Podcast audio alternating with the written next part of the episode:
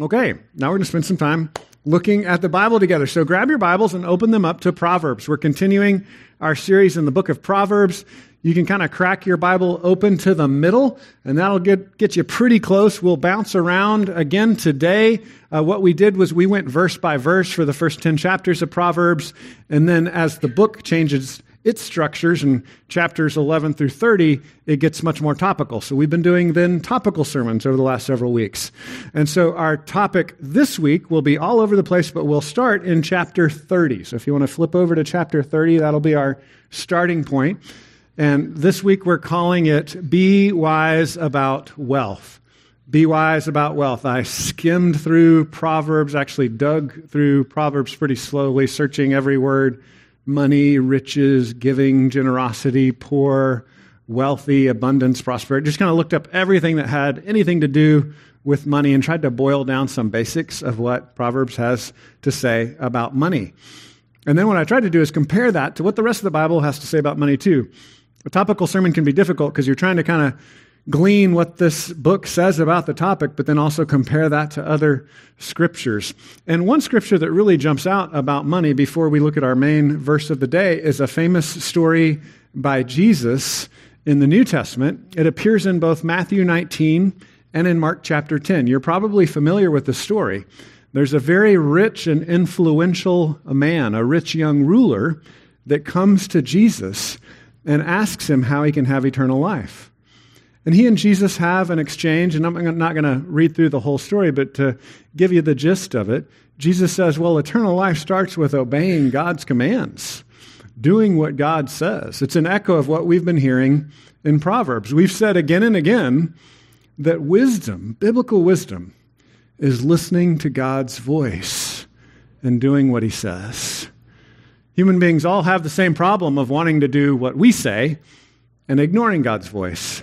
But in Proverbs and the rest of the Bible, we're told no, if you pay attention to God's voice and you follow him, that's true wisdom. That's where the riches are found. Well, Jesus is talking about this with the rich young ruler. He says, okay, well, do, do God's commands. And he lists out some of them. The rich young ruler says, I've done that. I've done all those commands. I've kept all those commands since my youth. Jesus realizes that this guy needs some help. So Jesus says, okay, well, then go sell all of your riches and give your money to the poor, and then come and follow me. And the story says that the rich young ruler went away sad. He was discouraged, he was grieved. And the disciples were freaked out. Because in a biblical economy, righteousness goes along with having money. We're going to see that in Proverbs.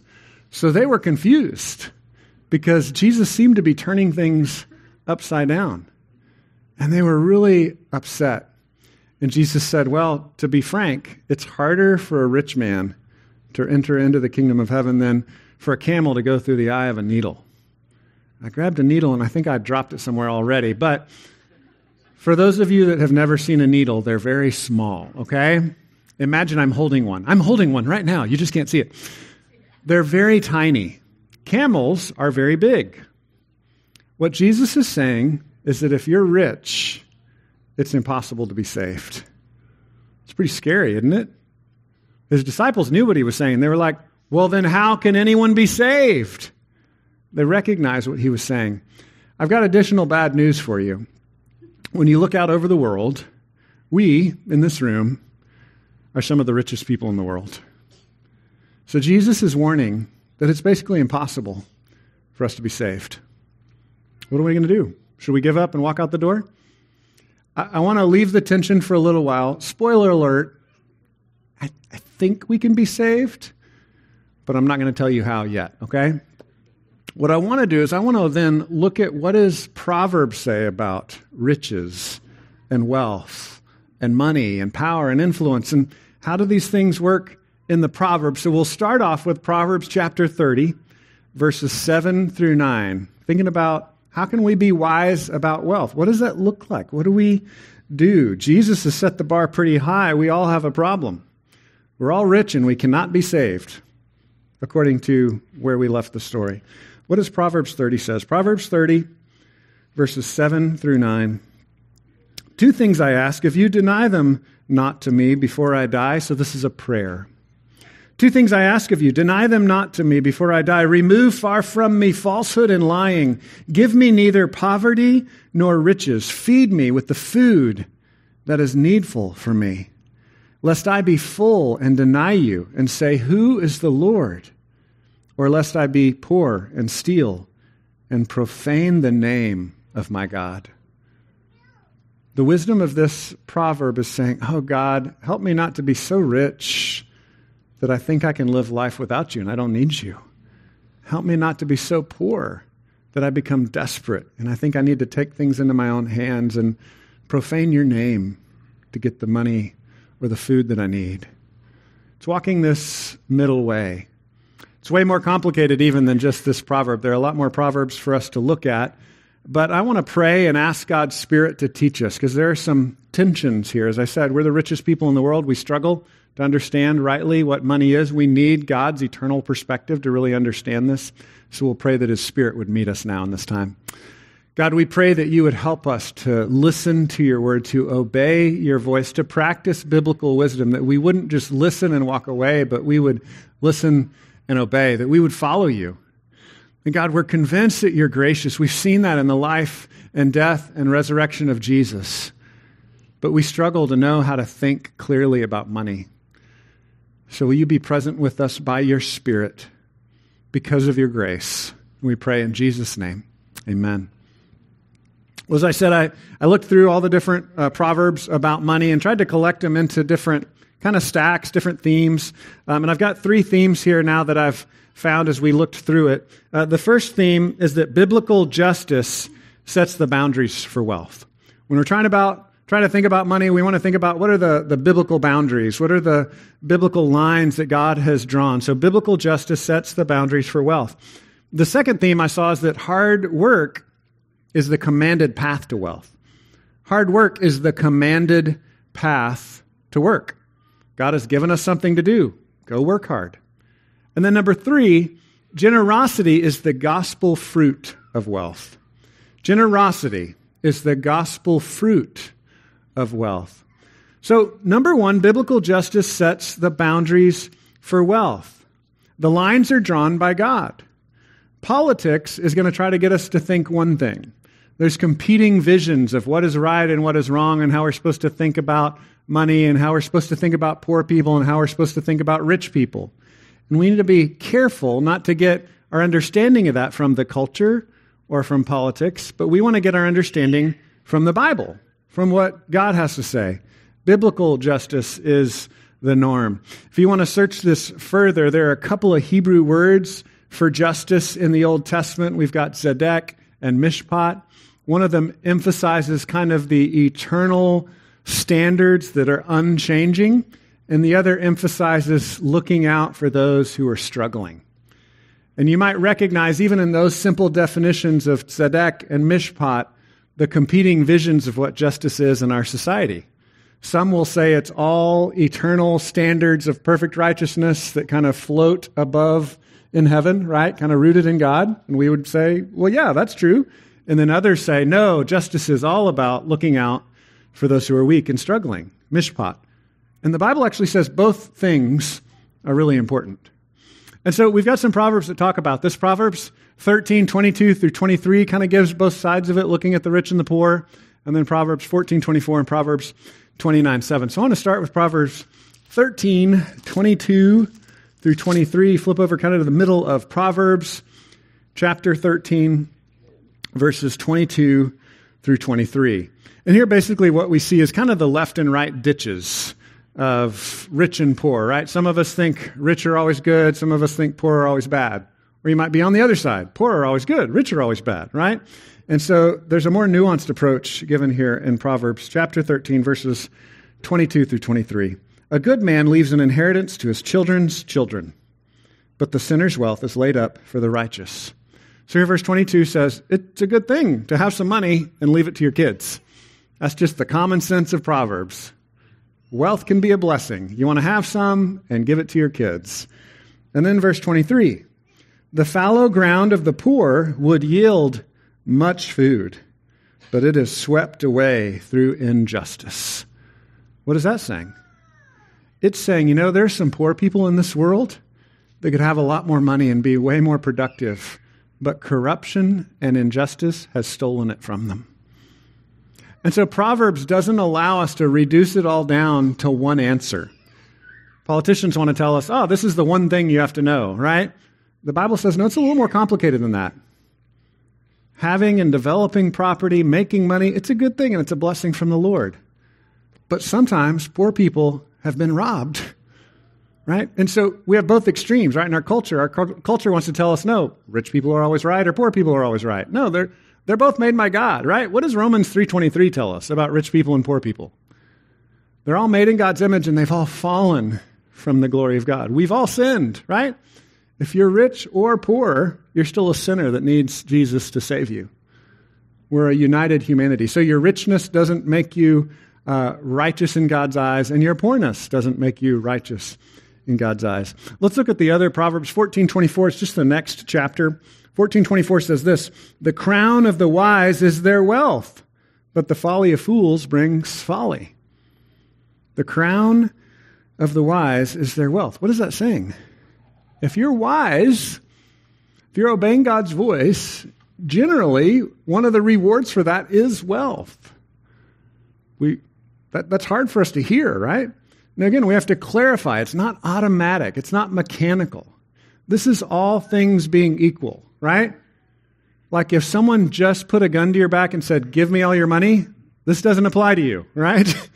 like if you've lived a righteous life and worked hard and built a business and made a lot of money, this applies to you. If you followed God's commands, then that money is a blessing for your hard work and your righteous living.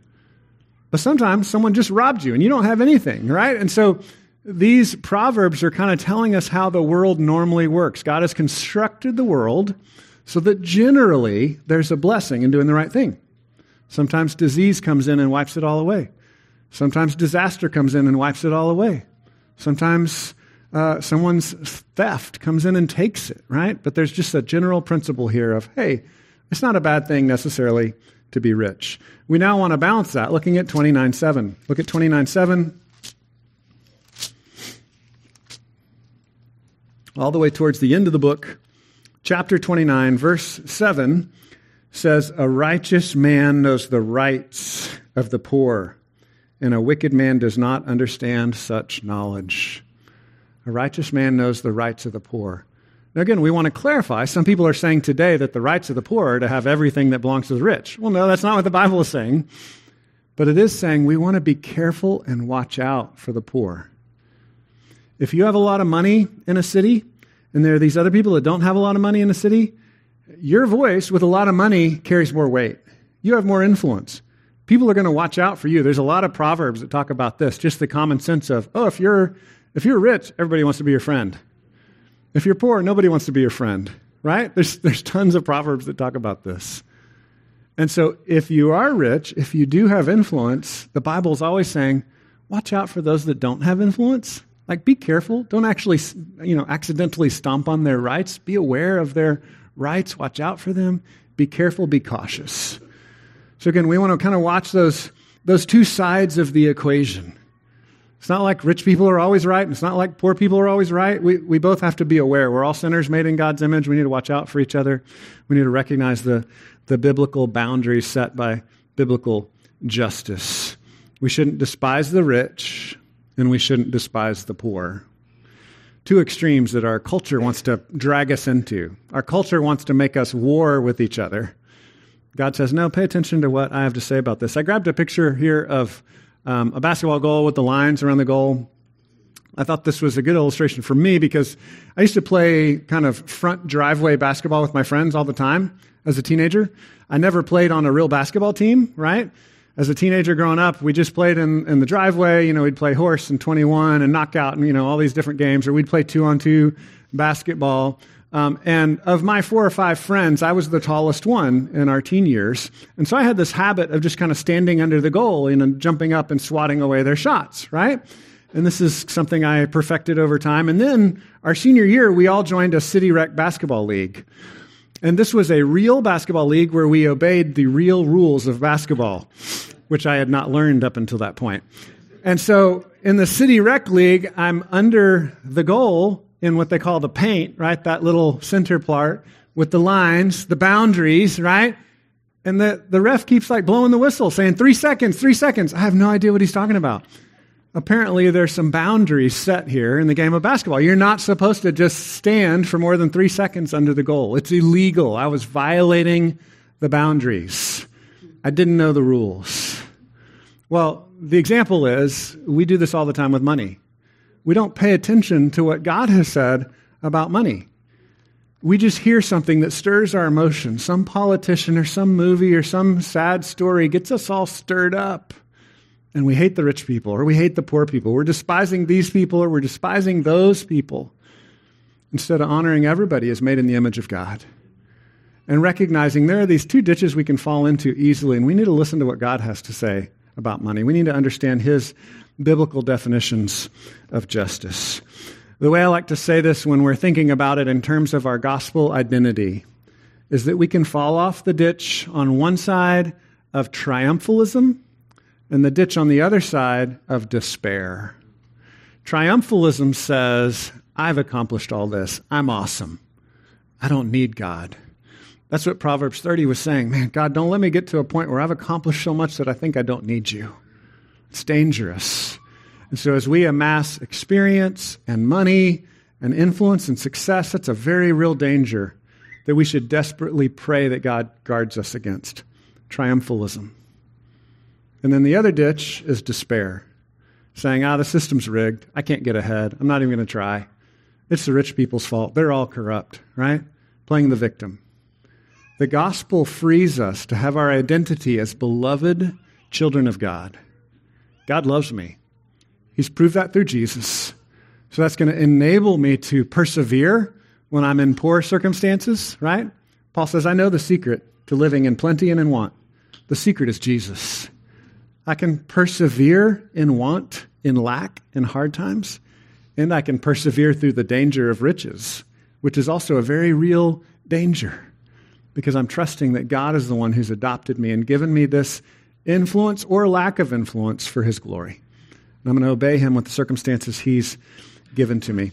So the second point is that hard work is the commanded path to wealth. Hard work is the commanded path to wealth. We see this in Proverbs 10:4, Proverbs 13:11, and 14:4. So kind of back to the middle of the book again.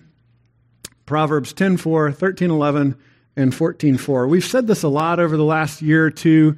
God calls us to work hard. If you own a business, it's one of the hardest things about owning a business. It's hard to find people in our culture that like to or can work hard. It's a missing ingredient in our culture.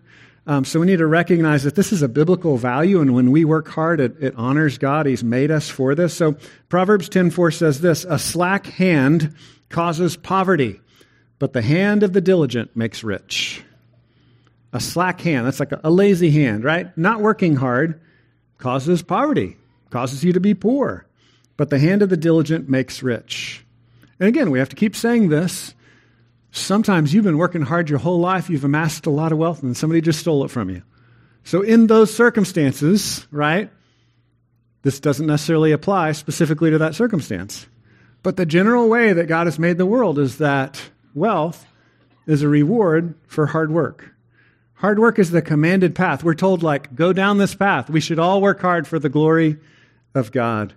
The next verse is over a couple pages, 13, 11. In 13, 11, says, Wealth gained hastily will dwindle, but whoever gathers little by little will increase it. Any of you ever gotten kind of sucked into a get rich quick scheme? Like, oh, I can get rich right away, I don't have to work hard over my entire life, right?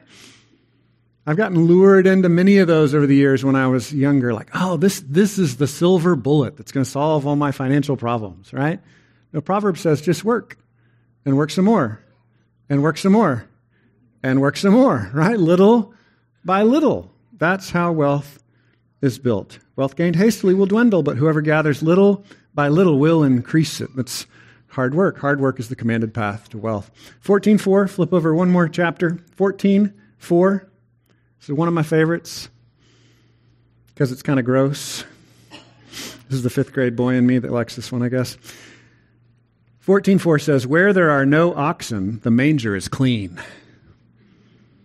Where there are no oxen, the manger is clean. What is that saying? You know, there's a kind of simple life where you don't even have anything to clean up. But you also have no business, right? Like there's just nothing. so it's saying, yeah, it's you, you don't have to clean the stalls if you don't have any oxen, but if you want to build your business, you're going to have to get some oxen or some machines or hire some workers. You're going to have to complicate your life. You're going to have to work hard. It's going to get messy, right? The metaphor here is very messy. If you clean up after oxen, it can stink and be very disgusting. So again, where there are no oxen, the manger is clean, but abundant crops come by the strength of the ox. It's like, but if, if you want to farm more, like if you want to if you want to do more, you're going to need to get that machine. You're going to need to get that ox. You're going to need to expand. You're going to need to work hard. You're going to need to clean up after the animals and have a mess to deal with. Hard work is the commanded path to wealth. I grabbed a picture of dirty hands. This is one of my favorite illustrations that God gives us.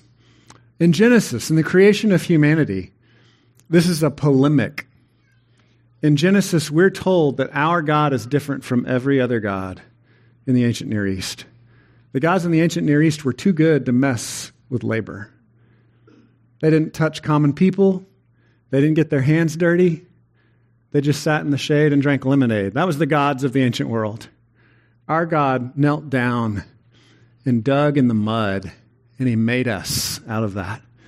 And then He says, Go and shape and work and spread paradise and build and form and struggle and sweat. He says, That's, that's what I've made you for. God has made us to get our hands dirty and to work as well. And He gives us the example in the way that He formed us.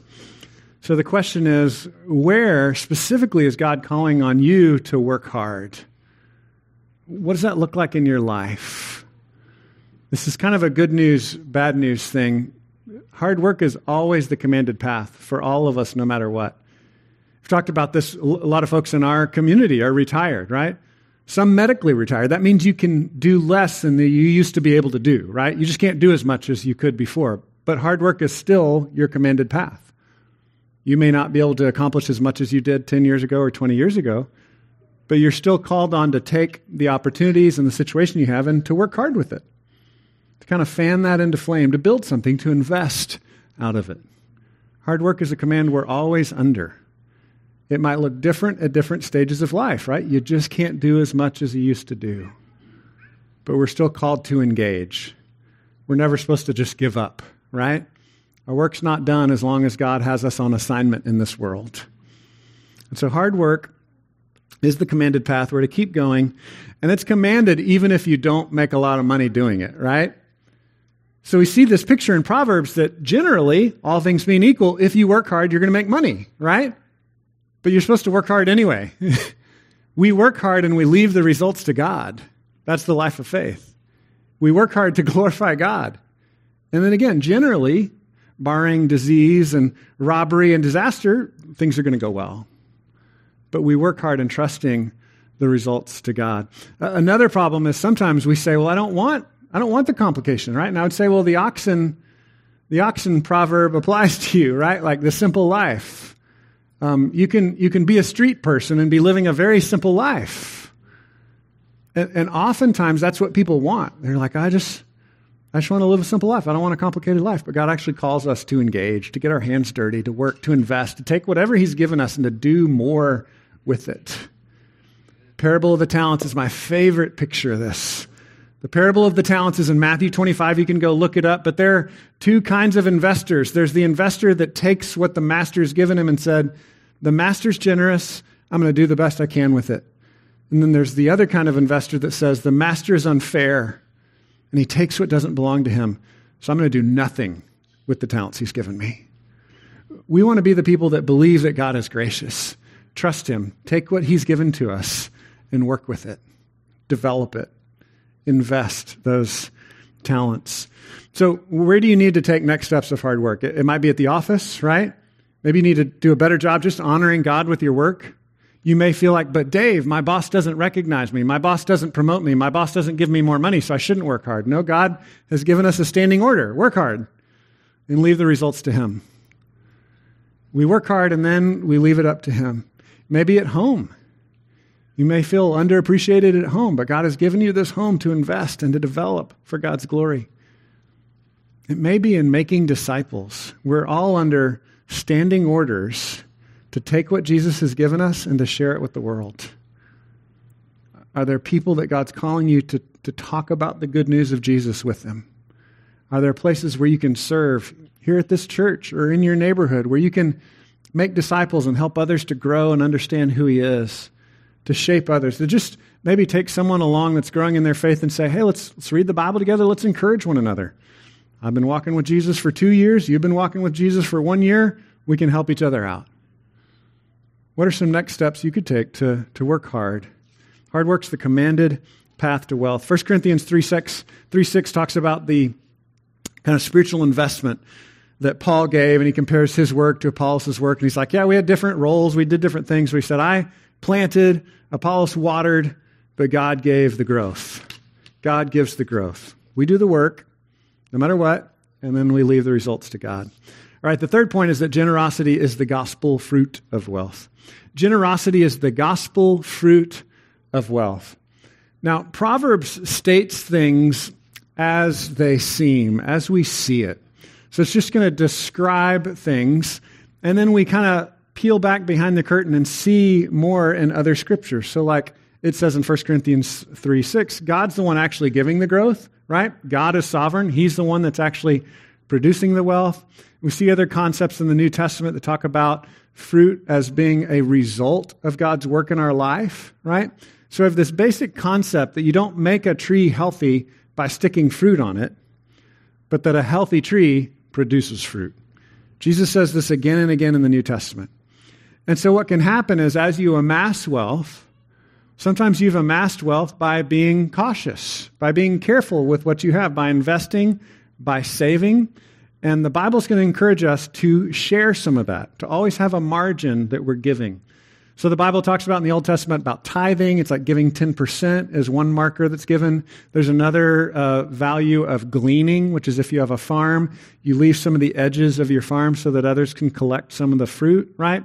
So there's this concept repeated again and again in different places throughout Scripture that as you build your business and amass wealth, you're always going to leave some margin to help out others. It's just a basic principle. And so we see this played out in Proverbs 3, 9, 11, 24, and 19, where it's going to say, Don't be afraid to be generous. Uh, if you've amassed wealth through being a careful steward of what you have, God has given that to you. It's okay to have wealth, but you also want to share some of it with others. You want to be generous with it, and your wealth's not going to just dry up if you're generous. God's actually going to keep blessing you. You'll be okay because really God's the one that's taking care of you. It's not you taking care of you, it's God taking care of you. You want to be a good steward, you want to manage things well, but God's taking care of you so you can be generous. So, Proverbs 3 9 through 10, back to the beginning of the book of Proverbs. Said this a few times before. Chapter 3 is, is kind of like a bedrock for the whole book. It's a really good book that gives insight into a lot of the different themes of Proverbs. So, Proverbs 3, verses uh, 9 and 10 Honor the Lord with your wealth and with the first fruits of all your produce. So be generous and give back to the Lord's work. In the Old Testament, we see two patterns of giving to the spread of God's word and giving to the poor and the needy. Those are kind of two different ways to give that we would continue to encourage today. It says in verse 10 Then your barns will be filled with plenty, and your vats will be bursting with wine. Saying, build this pattern of giving, of being generous. And again, the New Testament clarifies it's a fruit. Generosity is a fruit of the gospel of God changing your heart. It's not something that earns God's attention. It's not something that makes God have to pay attention. Oh, I gave, so now God has to love me. No. God loves me, so I'm going to give. I'm going to honor him with what he's given to me. Proverbs 11 24 gives us a few more details as well. We don't have to worry about our generosity. We don't have to think it's all going to disappear if we're generous. Proverbs 11:24 says one gives freely yet grows all the richer. Another withholds what he should give and only suffers want. There's one person that's like, I can be generous. God has blessed me. I'll give to others. I'm going to I'm going to live a life that looks like God's generosity. And those people will be fine. That's what the proverb is saying. But others withhold and only suffer want. I think this is a pretty good summary of the parable of talents in Matthew chapter 25. And then flip over a few more pages, Proverbs 19, 17. This makes it very relational. It's between you and God. Proverbs 19, 17. Whoever is generous to the poor lends to the Lord, and he will repay him for his deed. So what's that saying? When you give to the poor, you're actually giving to God. You're actually honoring God. So, again, general pattern we have wealth. General pattern is we don't give away everything we have, right? We're going to come back to Jesus' saying at the end and kind of wrestle with why, why was Jesus telling this guy to give away everything he had in Matthew 19 and in Mark 10? Because the general pattern in the Old Testament is to develop your business, build more wealth, make more money, and give away the fringes give away your 10%, or actually in the Old Testament, it was between 23 and 33%. So if you want to give that much to the church, we will welcome that. We're glad for you to give that much 33%. That'd be awesome. But there's just just general pattern of the fringe, right? The 10% tithe is a word for that. It's a tenth. Or gleaning, you leave the edges of your business so that others can be blessed by that, right? You develop a margin where you're just constantly being generous with what God has given to you. That's the picture. I have a picture here of fruit. The fruit comes out of what God has done for you. You don't make yourself healthy by gluing fruit on your life. Fruit, generosity, looking like God, being kind to others, that's an overflow of God's kindness in Christ to you. So Galatians 5 describes the fruit of the Spirit. Ephesians 2 8 through 10 says, We're not, we're not saved by our works, but we do good works if Jesus has worked in our heart. If we know we're saved by His grace, that's going to produce good works. We're going to want to bless others and serve others and help others. So, what are a couple of particular ways that we can do this? Well, as I said, giving time and money to help the poor is one way, and then giving time and money to help the spread of God's word. I think those are kind of two buckets we want to think about. Are you giving? Are you generous because Jesus has been generous to you in these two areas? Helping those that are struggling financially and helping those that haven't heard the good news of Jesus yet. And so there are a lot of different charities that you can get involved with that help the poor. We work with some of those here in the community that tangibly help people to find hope. And then there are ways that you can help to spread the good news of Jesus, right? When we ask you to give to our church, we're primarily asking you to give towards word ministry, where we tell the good news in line with the Great Commission and help the whole world to know that Jesus has come for them and their hearts can be changed and they can trust in Christ's goodness. So it's word ministry versus deed ministry, is how some people think about that. We give some to the poor and do some things for the, the Food Care Center and Foster Love Bell County and Hope Pregnancy Center, but primarily as a church, primarily our uh, kind of definitional existence is about proclaiming the good news of Jesus. And then helping the poor and needy is a character revealer of like, oh, this is this is what God is like. This is part of the standing orders as well. So how can we help the needy? Uh, number one, I think just learning more about how to do it smartly is really helpful because a lot of us want to just give money, but we don't actually want to get involved in people's lives. So there's a book called When Helping Hurts that's really helpful. I would recommend that to you. It's kind of talking about the philosophy of giving. It says, don't give up giving to the poor until you've got it perfect, right? Like keep stumbling forward, keep helping people but get smarter about it. You want to do it in a way that doesn't make them dependent on you, but helps them to flourish and begin to build wealth for themselves. That's really the goal. So, When Helping Hurts by Brian Fikkert is a great book. We've read that when we've done stuff in Guatemala. It's been really helpful to us in kind of thinking more clearly about we, how we can help people without hurting them. I also want to just praise our Afghan family resettlement. Have, have y'all heard about what we've been doing with the Afghan family? Uh, refugees from Afghanistan, they've come here, and, and this team has done incredible work to serve them. And they've done smart work, right? Helping them to become independent. So our church has given a lot of money, a lot of time to help these folks, but we've also walked alongside them, right? Created actual friendships, uh, real help, tangible long term help. Some other local options we mentioned before Foster Love Bell County. It's a great way. You're like, man, there's so many different ways I could give to help struggling people. I'm not sure where it's a real simple one because in the book of James, we're told that this is one of the standard ways to reveal our faith is by helping out orphans and widows, right? So you know that's okay, there's a verse for that one. That's an easy one, right? So, Foster Love Bell County does a great job addressing really one of the biggest problems in our county. We have one of the highest child abuse rates in the world, in the nation. I shouldn't say world, in the nation. And so, addressing that through Foster Love Bell County, helping people to learn how to be foster parents, helping support people that are in the system, uh, helping people get trained to do uh, babysitting for foster families. There's a lot of great ways you can get involved with them. And then finally, Hope Pregnancy Center. Uh, we can talk a lot about rights to life and honoring the, the baby in the womb as a real human being, and those are important things to know and think. But Hope Pregnancy Center tangibly supports folks that are struggling with an unwanted pregnancy. And so this is a great ministry to support as well. And then I would also say, again, giving to the church, right? This is where I really twist your arm and tell you God will bless you more if you give to the church, right? But, but that's not what the Bible says. The Bible says if you believe that Jesus gave himself for you, you're going to want other people to know about that. That's our appeal. Can you help us tell more people? We'd love for you to partner with us in the ministry. We, we'd love to hire more people and run more programs and build more and do more, right? Not just to take over the world as Grace Bible Church, but to tell more people about Jesus. So we would love for you to partner with us financially. Again, not to win God's approval, but because you're convinced that Jesus loves you. If you're convinced of that, help us tell more people about Jesus, or help somebody else tell more people about Jesus. But there's a gospel fruit that overflows out of your being convinced that Jesus has changed your own life. So you're going to want other people to know Jesus as well. We'd love for you to partner with us in that. A practical thing you can do this Saturday, we've got that partners meeting. You can come join us and just learn more about how money is spent and kind of where we're going in the, in the next year. That might be a good place to start. Um, that's this Saturday, 9 to 12. Another tangible way you can give to the church uh, and help us to tell more people about Jesus is in the nursery.